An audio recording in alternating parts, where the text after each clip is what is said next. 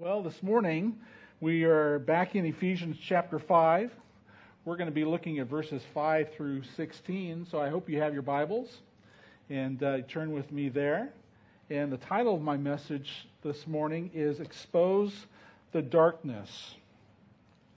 I don't know if you've ever been to a restaurant that's uh, really dark and a hard time. You have a hard time even reading the menu. Uh, there was a. I listened to a pastor who talked about having walked into one of these restaurants, and uh, he had a really hard time reading the menu. It was kind of like um, I had a similar experience uh, at Disneyland many years ago. Um, there's a restaurant next to the Pirates of the Caribbean called the Blue Bayou. Yeah. And that restaurant is really dark and you have a hard time reading the menu. And this, this pastor was having a hard time reading the menu and he was afraid of what the meal he was about to order, thinking, I'm gonna, am I going to be eating this by faith and not by sight?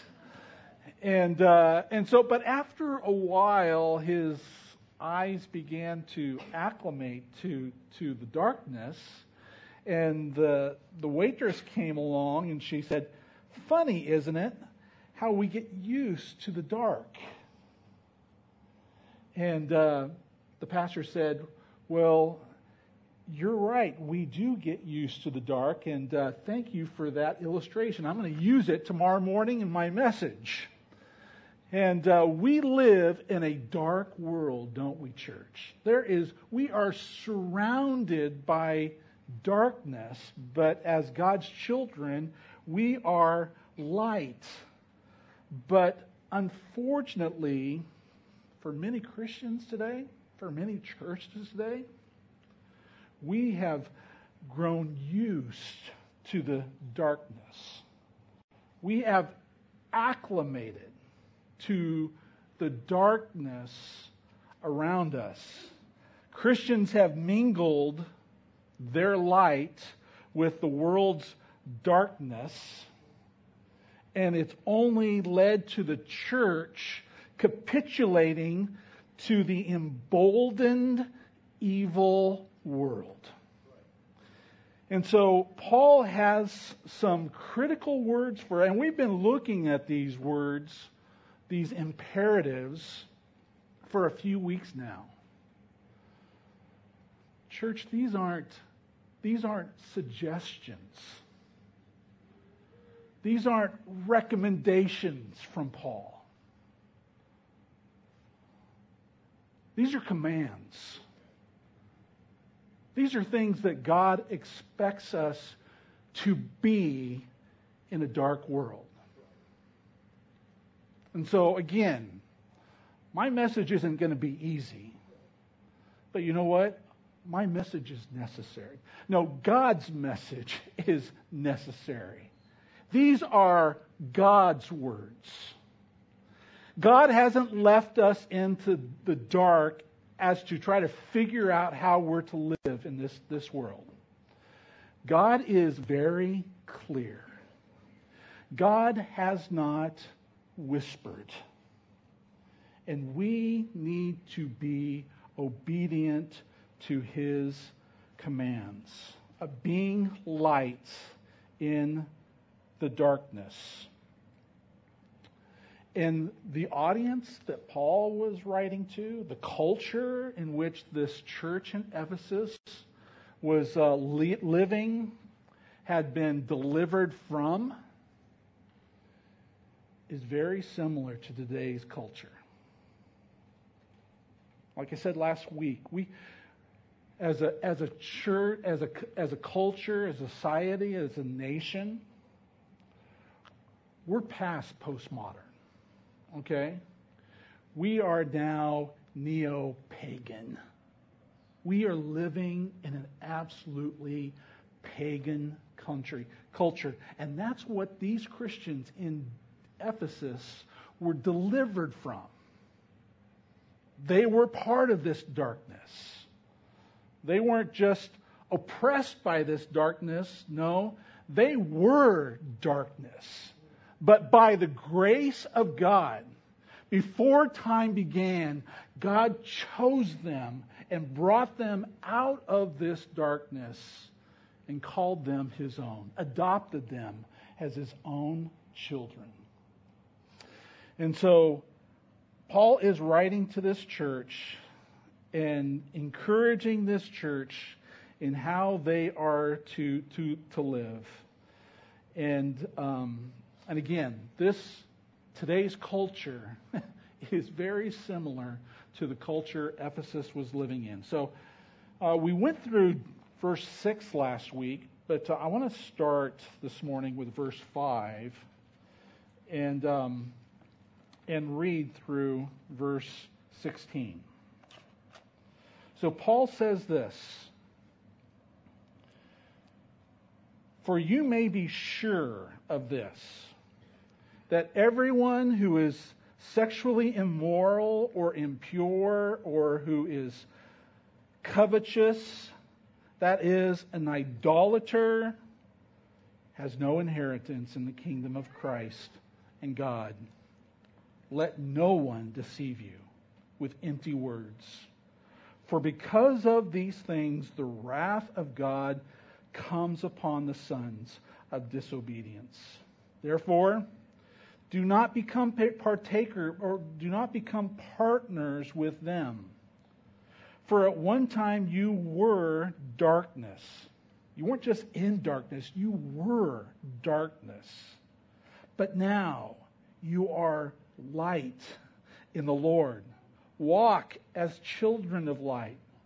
For the fruit of light is found in all that is good and right and true. And try to discern what is pleasing to the Lord. Take no part in the unfruitful works of darkness, but instead expose them. For it is shameful even to speak of the things that they do in secret. For when anything is exposed by the light, it becomes visible. For anything that becomes visible is light. Therefore it says, Awake, O sleeper, and arise from the dead, and Christ will shine on you. Look carefully then how you walk, not, not as unwise, but as wise, making the best use of the time because the days are evil. Let's pray. Lord, help my words to be clear. God, may these be your words. I thank you for your holy book and, Lord, how it instructs us. And so this morning, may we be sitting at your feet.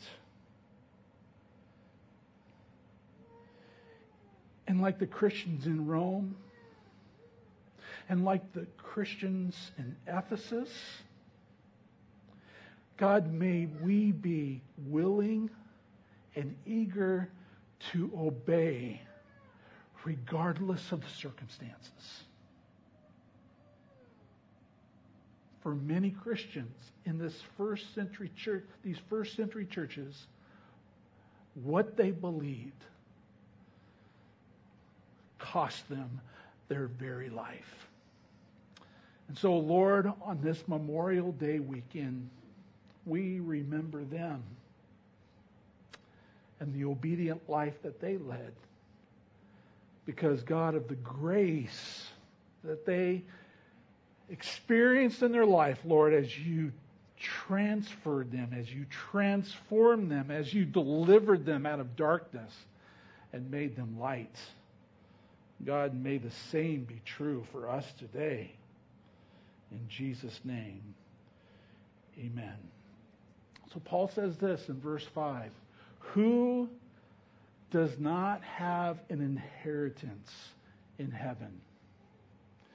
And he, he focuses on one particular group. He focuses on the sexually immoral. Now, if you go back and we read 1 Corinthians chapter 6 last, last week, and there are others who are excluded because of their sin from the kingdom of heaven. But here in chapter 5, Paul focuses specifically on the sexually immoral. And so you're going to see uh, certain words in verse 5. You see sexually immoral, you see the word impure, you see the word covetous or greedy, and you see the word idolater. Okay? These are all under the same subject. Okay? Sexually immoral people, people living in moral perversion. When Paul mentions the word impure, he's going behind the sin of immorality. He's referring to a person's mind, his, his sensual thoughts, his sensual indulgences, his, his desires. Uh, that immoral people person whose, whose, whose thoughts and desires they haven't been crucified by christ he's consumed by these thoughts and as christians paul is commanding us imploring us to crucify these desires. No sexually immoral person, no person with these impure thoughts, these, the, this covetous, uh, greedy, wanting what somebody else has when it comes to sexual immorality, this isn't to be a part of a Christian's life.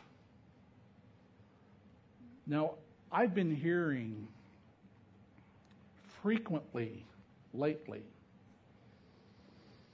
that it's it's okay to be a sexually immoral person as long as you don't act upon those desires or those feelings. You're safe. And according to what Paul has said here, that even these impure thoughts, this greed of wanting what somebody else has uh, immorally or sexually, this is not to be a part of a Christian's life. We can't even entertain these thoughts.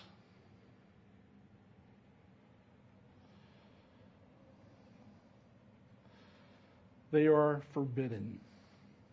And so when we see the word greed, when we see the word covetous, uh, referring to idolatry, uh, it's, it's, it's wanting, it's, it's wanting fulfillment through somebody else. They want what somebody else has. Now, let me just speak for a moment to young ladies in our service this morning. Ladies, if you haven't met somebody yet, chances are you are you will find somebody that you're going to fall in love with. And if that person really loves you, he will want for you to save yourself until you're till the two of you are married if he says to you, you know, that I love you and I want you to give yourself to me uh, here and now, you know what? They don't love you. They lust you. And there is a there is an idol in their heart that they want. They want your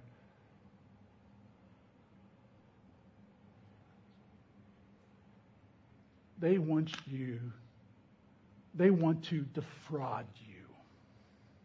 They want to deceive you. They want what you have to offer them. They lust you. And so, girls, I just want you to be cautious and very careful concerning uh, relationships and to save yourself for marriage. And if they really love you, if they really cherish you, they will protect you. So here we see Paul in verse 5 say, You may be sure of this.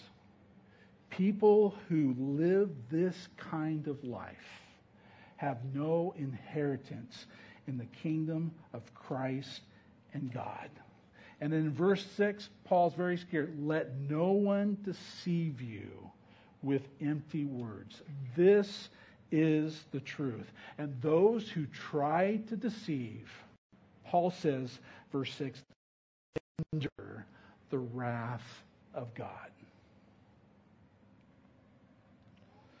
Sexual addiction is very powerful and can lead a person to total destruction.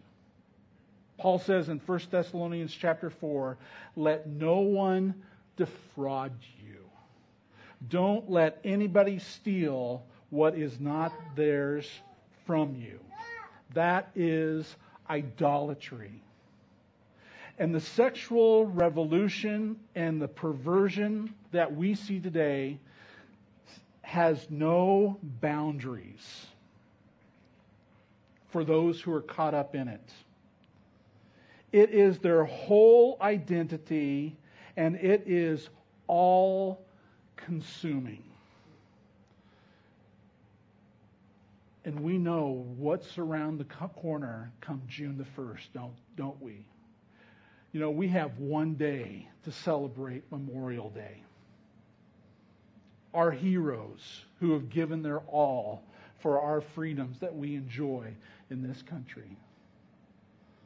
But come June 1st, we're going to take the whole month of June to celebrate sexual perversion.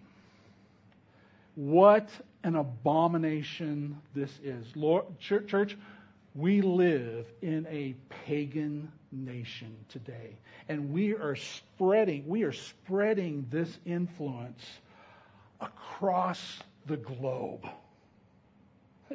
It is something that as American citizens and as Christians we should be absolutely ashamed of. It should anger us. And Paul has told us in Ephesians chapter 4 be angry, but just don't sin. God is in control. And God has God has a plan even through all this debauchery. But in our anger, you know, we ought to be protecting the children, the most vulnerable, that the most wicked want, want to defraud want for themselves because of their greedy, sinful nature. As, as Christians, as church, we need to stand up against evil. And you know what? I learned something about evil just this weekend that I didn't even know existed. And it is, it is too dark. It is too sinful to even mention in this service. But Christians are shining a light on it, and you're going to be informed in just a short period of time. But evil knows no boundaries. It is incredibly creative. And Paul is telling us as Christians that we should part, not be partakers of it. And so, verse 7, Paul says, Don't be partakers with them. Therefore, do not become partakers with them. For at one time you were you were darkness, but now you are light in the Lord. Don't become, become partakers. Don't be partakers in this evil world. I hope you're taking that seriously. Because, you know, as Christians, we're, we're confronted with situations, we're confronted with issues. Some of you have family, you have um, relatives who are caught up in the homosexual lifestyle, have, have been married. Some of you have received invitation an invitation to some of those wedding ceremonies, supposed wedding ceremony, not in the eyes of God. You've been invited and you've been questioning should I go to the wedding as a Christian? Or should I not go to the wedding and just go to the reception? What should I do in this situation? Christian, Paul is very clear. Paul says in verse 7 don't become partakers with them. And some of you have made the right decision, the hard decision. And it's cost you relationally with, with loved ones or friends. But, church, that's the price that we must pay in following Christ. We can't celebrate. We can't affirm their lifestyle. This church will never affirm that kind of behavior or life. It's an abomination, the the Bible says. You'll not find a rainbow flag on our sign, on our website. We're not going there. That doesn't mean we don't love. That doesn't mean we hate. Paul is clear we cannot be partakers with them. For some of you, it's, it's not the issue of homosexuality. Some of you, uh, you have friends who are getting married, and maybe they're, they're uh, throwing a bachelor party or a bachelorette party. And you know some of your friends, and you're afraid, fearful of some of the debauchery that's going to go on at one of those celebrations. Should I go? Again, God's word doesn't leave us in the dark. Do not be partakers with them. Well, how are they going to respond? You know, is this going to be the end of my relationship, my friendship with them? Maybe. Hopefully not.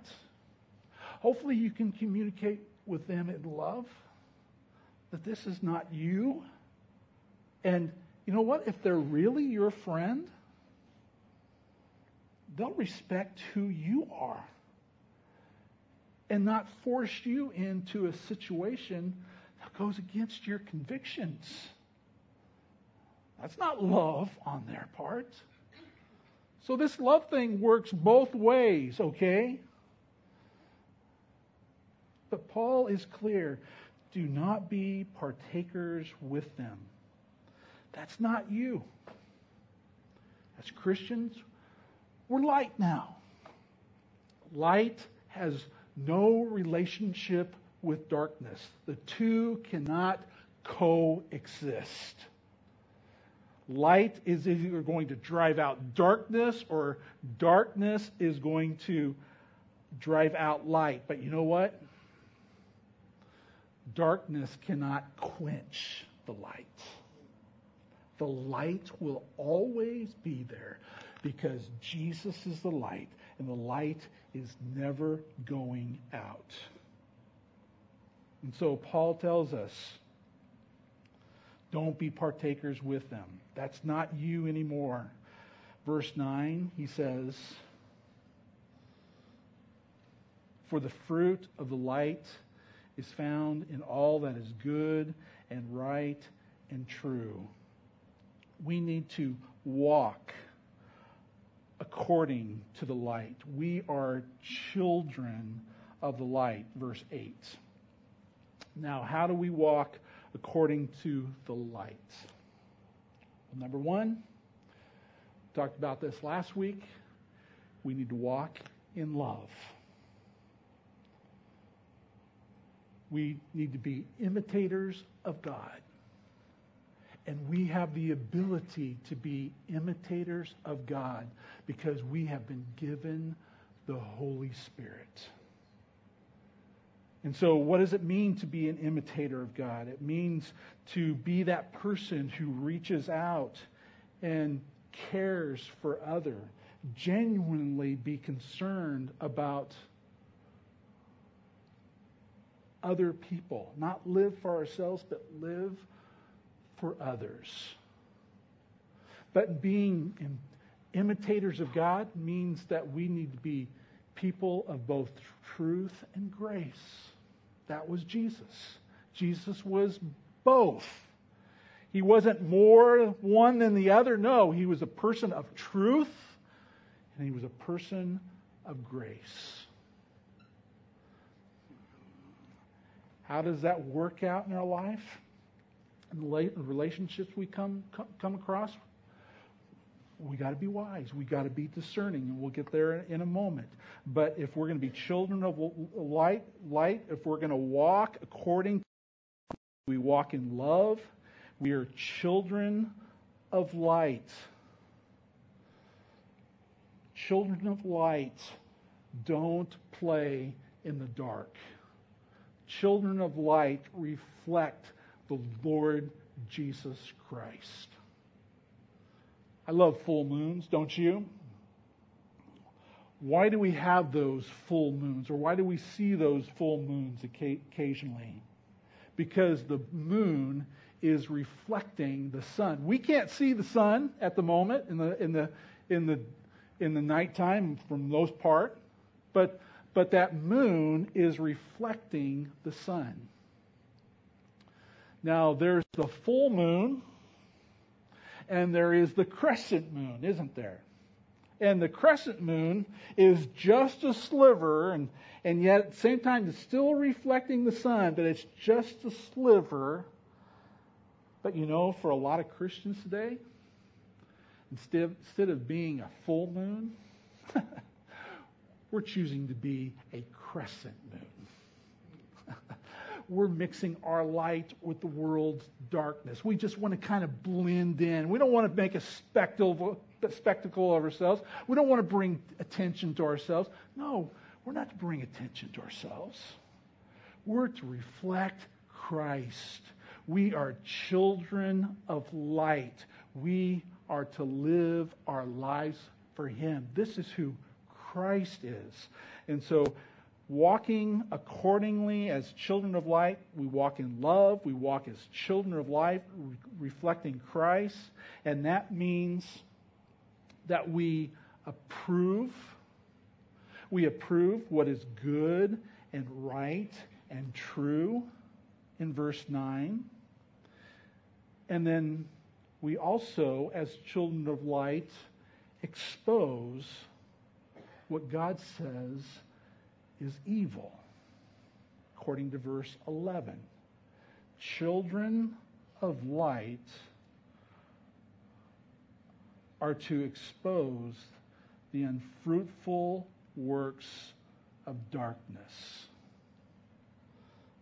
Not to be a part of it, but to expose it. Expose darkness. How are we to expose darkness? Do we tattle on people? Do we, we go tell somebody so that they get in trouble? No. As children of light, we just turn on the light, don't we? You know, how do you know if there's cockroaches in a room? You turn on the light. And when you turn on the light, what do the cockroaches do? They flee to the darkness, don't they? How do we expose the light as God's children? We just turn on the light. We just be the light. We approve what is good and right and true. We just tell the truth in love. We just be Jesus. But unfortunately, darkness is overtaking light today. Because Christians would rather have their light hide under a bushel. We've all learned that. We all learned that song as children. This little light of mine, I'm gonna let it shine. Let's sing it. This little light of mine, I'm gonna let it shine, let it shine, let it shine all the time. Hide it under a bushel. No!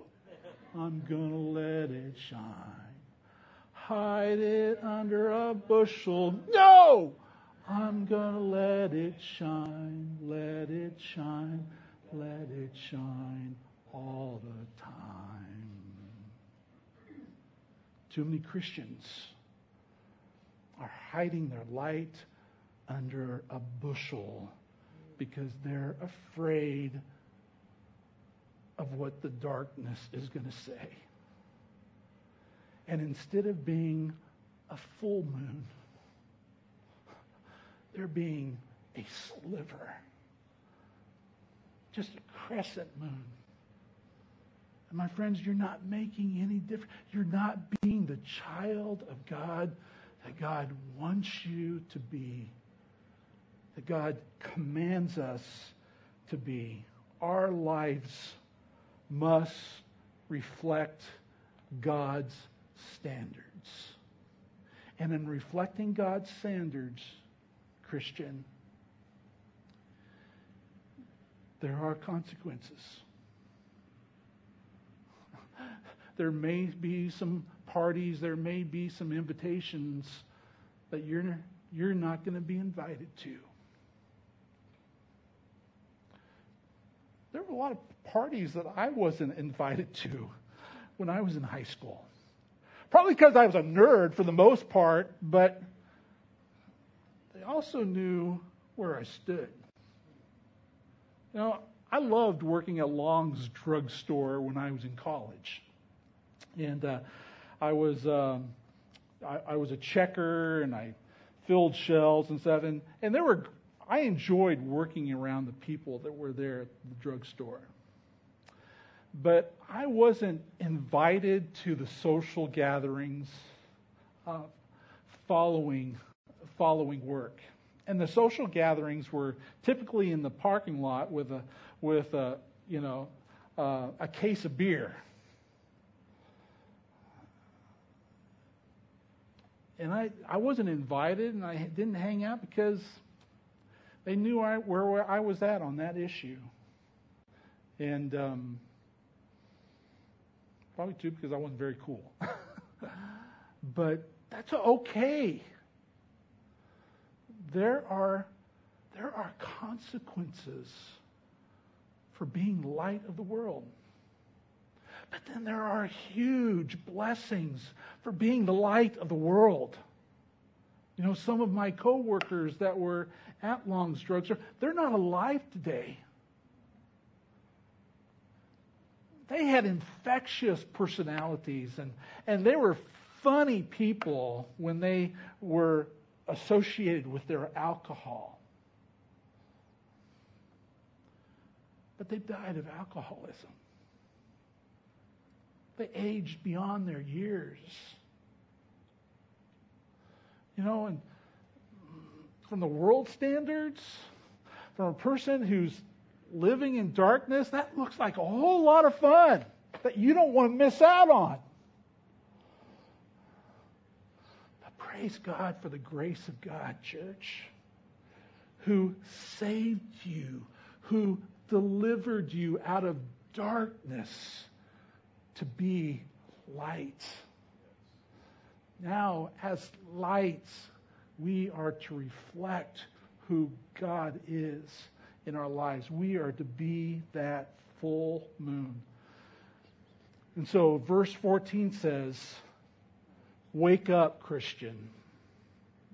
I don't know what, what God is saying to you in this message this morning.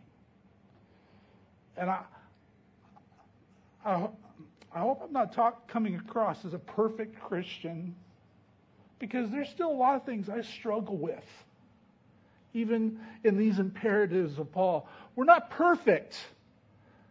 But God, guys, we know the grace of God. We're familiar with the cross and Christ's forgiveness and God's sanctification process, and He's not done with us.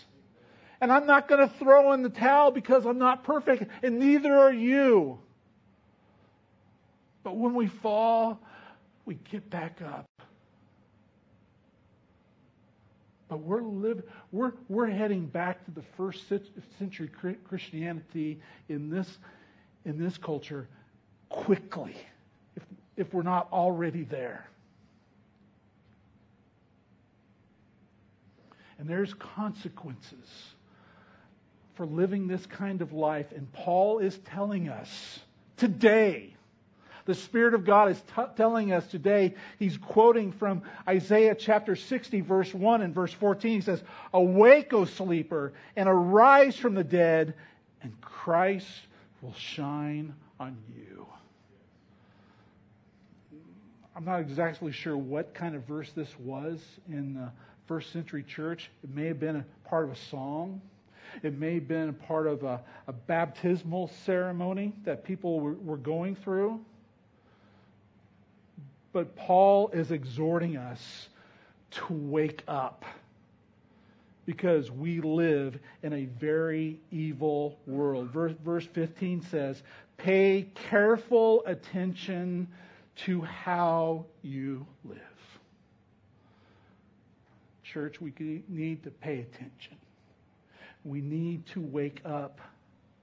We cannot afford to underestimate the power of darkness.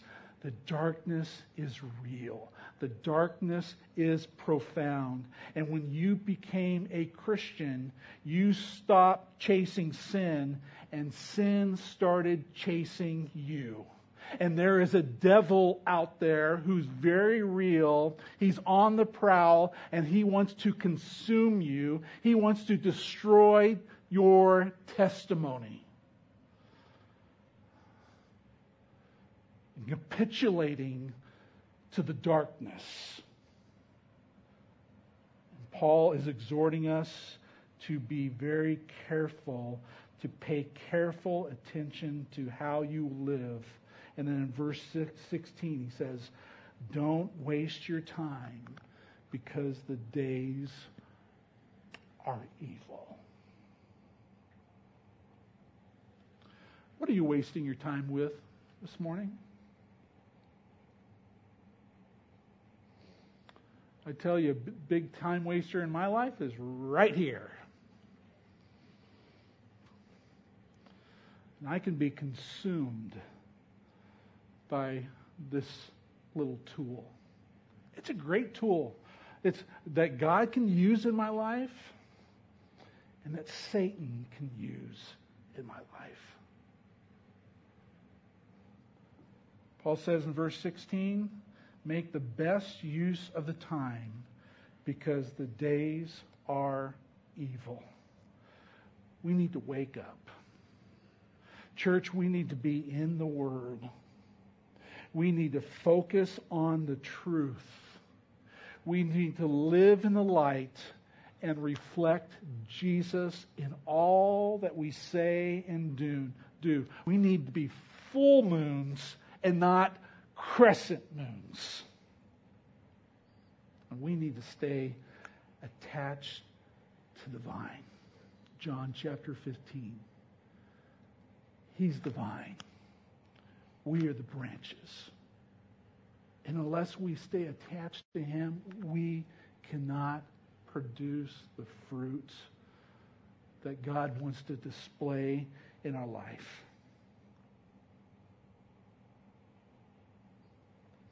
And in preparing for the supper this morning, let me just close with these words. Only Christ can wake us up.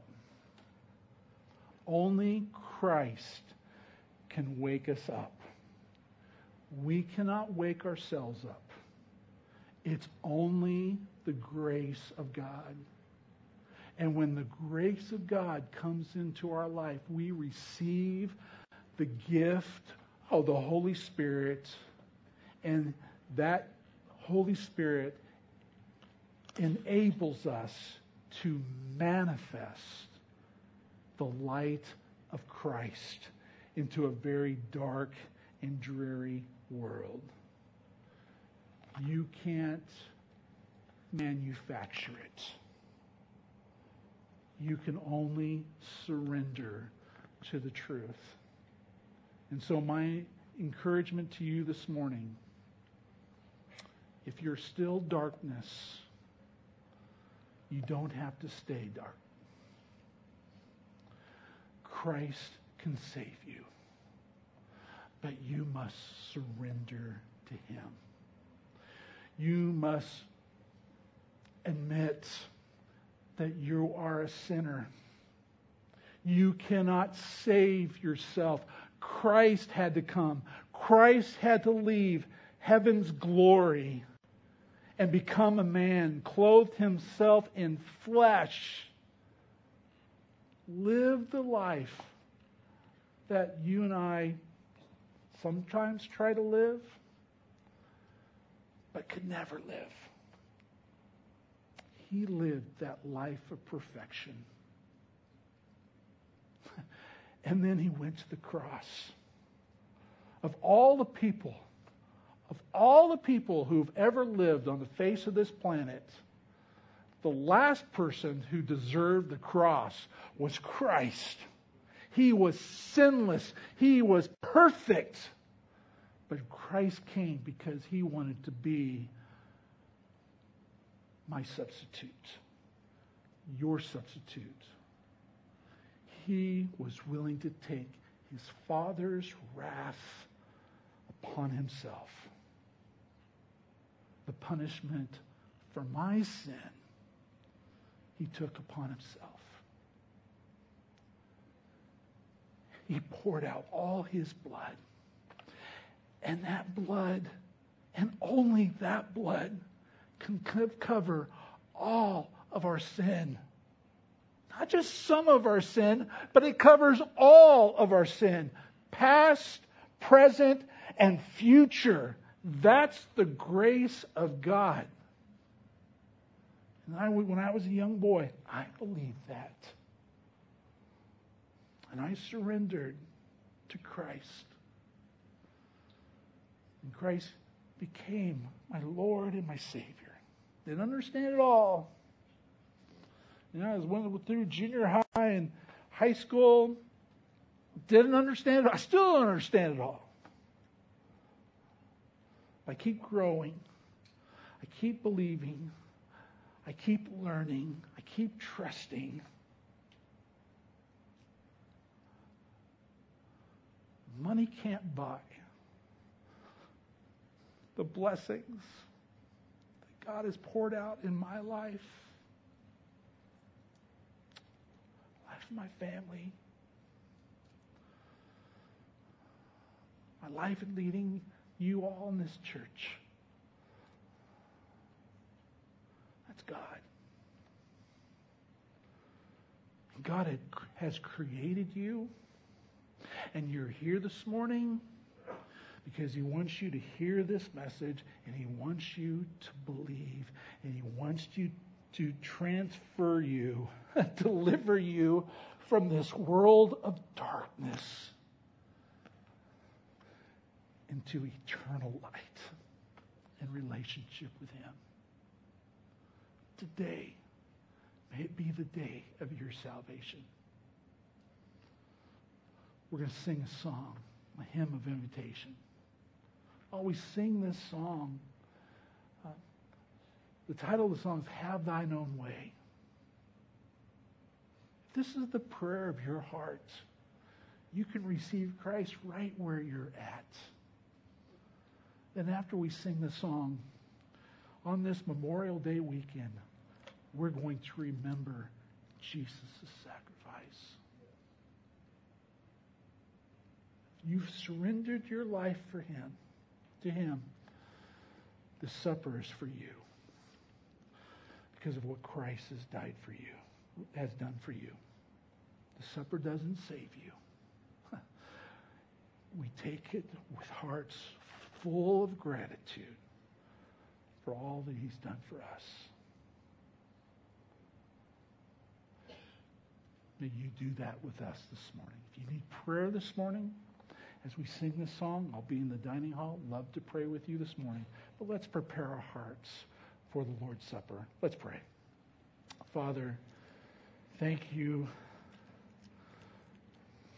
for the timeliness of your word. These words are hard. Because in believing these words and living out these words,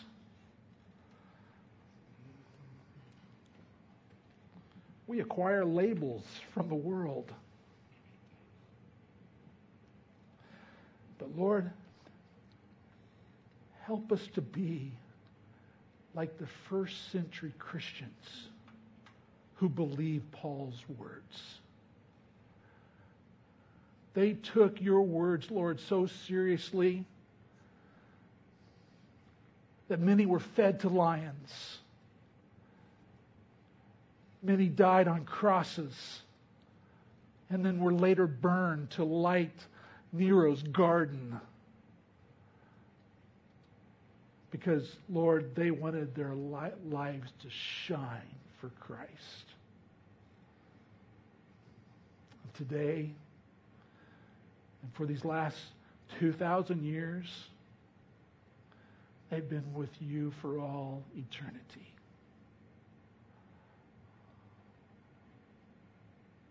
Give us that kind of faith.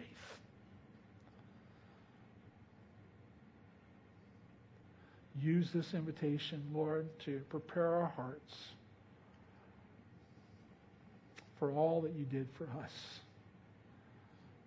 Prepare us to have hearts full of gratitude for your great sacrifice. Have your way, Lord. In Jesus' name, amen. Would you stand?